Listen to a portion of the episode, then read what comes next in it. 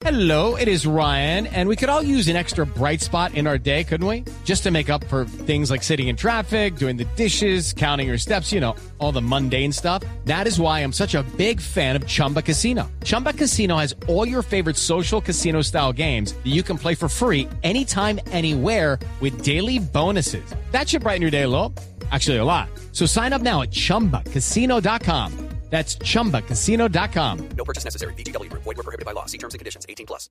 Solo hasta el año 2020 Bogotá tendría metro, es la proyección del Instituto de Desarrollo Urbano del Distrito. Daniela Morales.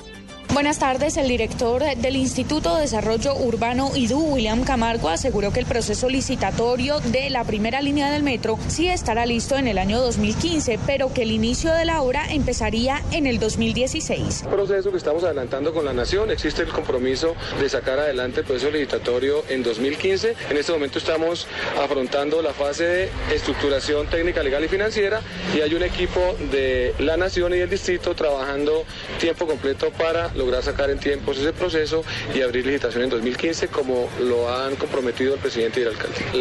El cronograma de obra está hablando entre 48 y 60 meses. En la medida que avancemos con la estructuración y abramos proceso en 2015, es factible que tengamos otro inicio de obra en 2016. El director aseguró también que tanto Nación como Distrito están trabajando las 24 horas del día para iniciar con la mega obra. Daniela Morales, Blue Radio.